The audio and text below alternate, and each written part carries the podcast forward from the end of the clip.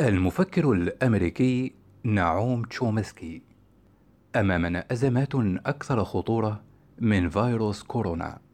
أشار عالم اللغويات والمحلل السياسي الأمريكي نعوم تشومسكي خلال تحدثه في حجره المنزلي بأريزونا أن الأزمة الصحية المتأتية من الفيروس التاجي المستجد خطيرة للغاية وبعواقب لكنها بالمقابل أزمة صحية مؤقتة عابرة وأقل رعبا على الإنسانية.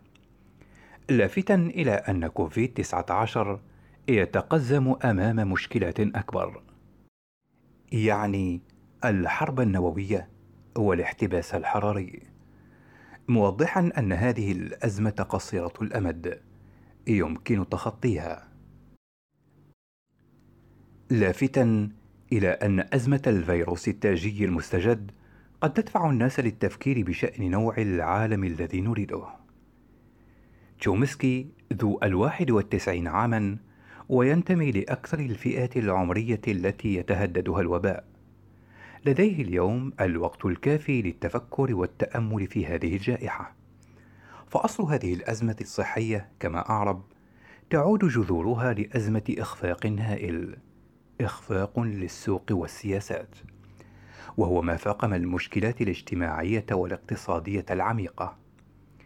يخبرنا تشومسكي الذي ولد عام 1928 نهاية الحرب العالمية الأولى وعصر الكثير من الأحداث التاريخية ونجا من الحرب العالمية الثانية أنه من الممكن العمل على لقاحات وتطوير حماية من الفيروسات التاجية المحتملة سابقا.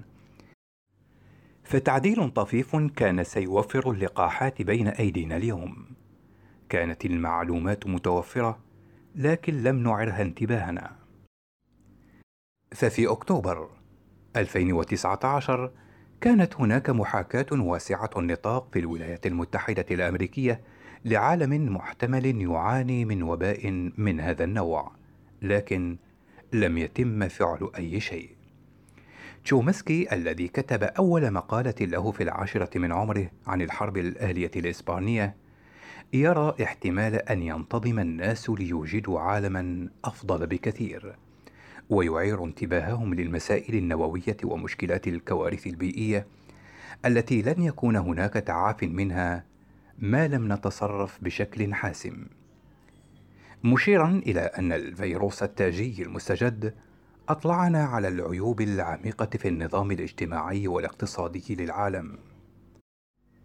الأنظمة التي يجب أن تتغير وتطور لإرساء مستقبل قابل للبقاء.